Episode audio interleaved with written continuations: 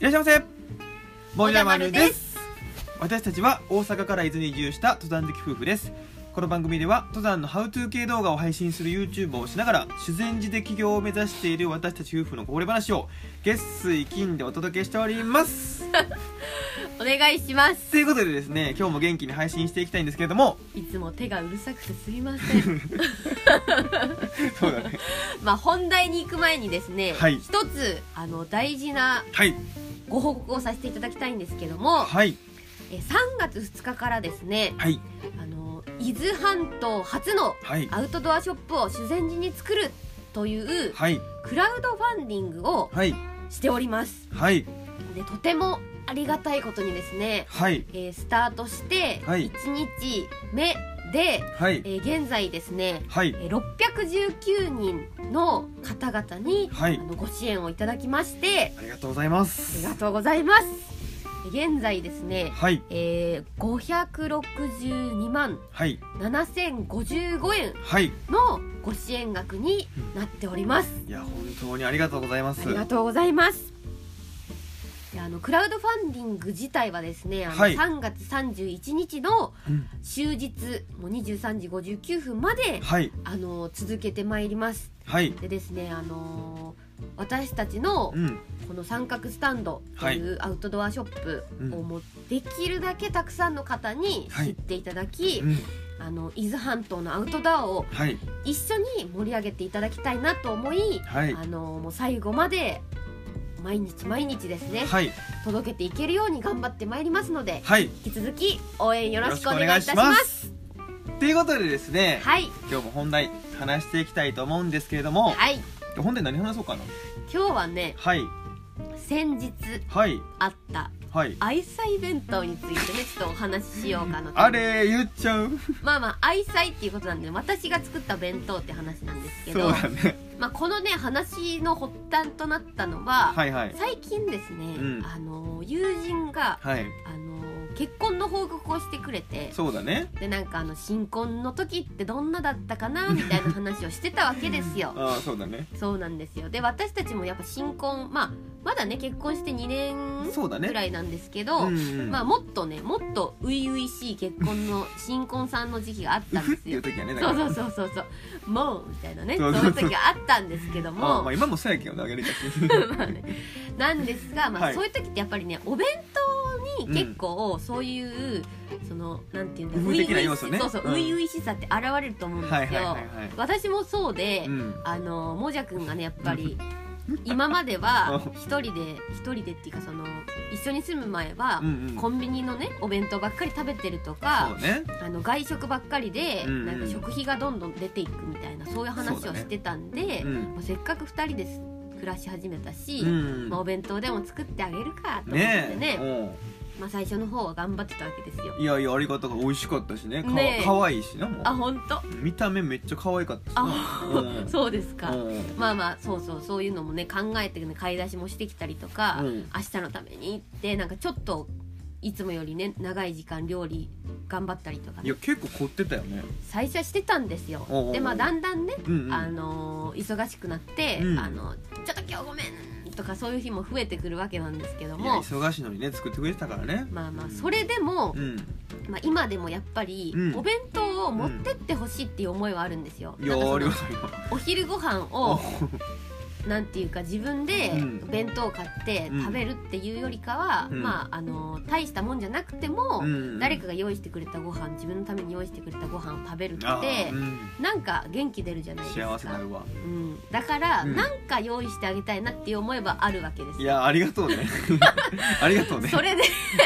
それで、おうまあ、最終的うんにやったのがこの前の愛妻弁当なんですけども、いやびっくりしたんですよねあのまず白い米はい白米ねまあ弁当ぎっちり入ってましたとはいでなんかその上にあのいつもね晩ご飯のとこ時に使ってる小皿みたいなのが入ってたんですよ、そうでこれなんやろうと思って、パッて見たらもうほんま晩ご飯に出てきたまんまのあの容器 でサランラップだけしてあって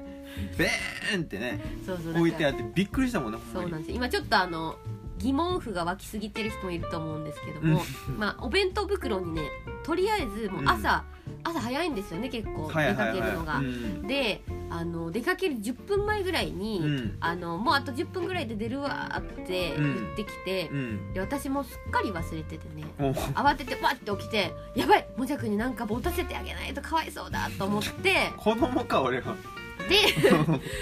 それでうんあのパッて何もない何も作ってない今から作られへんと思ってうん用意したのがとりあえずもう炊飯器にある米をバーってかき集めて、うんあなんとか足りたなと思っておおかずがないとこんなこんな量のご飯食われへんと思ってうん冷蔵庫見たら、うんあの器に入ったおかずがあったんでもうんうその器のままタッパに移すこともせずうん陶器ですね陶器陶器やったなほんまにそのままボンってあそのうやったら重たいなと思って てこんな弁当って重たかったかなってよっぽど入れよったなと思ってた、うんこれなんかいっぱい食うからもう気使ってまたいっぱい入れてくれながら思ってパッてあげたらこれ晩ご飯のままやんってで昔はさ昔はとか言ってなんかこう文句言ってるみたいになのあるけど、うん昔はね可愛いなんかあの柄付きのなんかあのおかず分けるなんかあるやんなんかそういうか紙のやあーこういうねあの弁当箱の中で小分けすつる小分けする紙のやつ容器みたいなさ、うんあんなんに入ってたりとかさ、うんうなんんうんかちょっと形切り取ってたりとかあったやん,、うんなんかそんなんあったのに今もうドーンって陶器のやつあるだけみたいなあのその中の小分けするやつが超大きくなって陶器になったみたいなさ、そう やうん、まあまあいいありがたいんだけど ねありがたいんだけどちょっとびっくりしたよねでその友達にね「いやあの今はそれこそそんな可愛いイベントあるけども、うん2年後経ってみて陶器になってるから」って話したら「うん陶器になってんの?」っつってめっちゃ驚いてたって話だねそうなんですよっていうこういう話がねあったわけっていうのを、うん今日のメインに持ってきたと。はいはい、すじゃあここでね お便り読ませていただきたいなと思うんですけれどもはい、はいもうすいませんもう、はいえーラジオネームくるるんさんですねはいありがとうございますありがとうございます、えー前回は高山病を詳しく説明していただきありがとうございますとはい今回は登山の保険について教えてくださいうん冬山以外の登山をしています、うん行く時に入るか入る種類はどうか保険会社による特徴がよく分かりませんお二人はどんな登山保険ですかよろしくお願いしますということなんですよはい冬山をね、えー行かれないということなんですけども、そうですね、うんあのーまあ私たちがうんうん入ってるのはうんモンベルさんのうんアウトドア保険そうだねなんですよう、んでまあ、モンベルさんのものは、うんすごい細かくうんプラン設定されてたりとかそうねするんですよ、でまあうん大きく分けて、うんえっ、とまあ冬もうん低山ぐらいまでの,、うんうんあの一般ルートをうん行くような方向けの保険うんうんうんとうんあとはもうちょっとがっつりというかそうだね愛禅も、うんあの12本爪とか履いて、まあ本格的に山行く方がそうねそうそう入ピるッ保ケ険ルととか使ってね、うんうんうんあの登りますよっていうような方とか、まあ、バリエーションルートそっうだていうねねあのー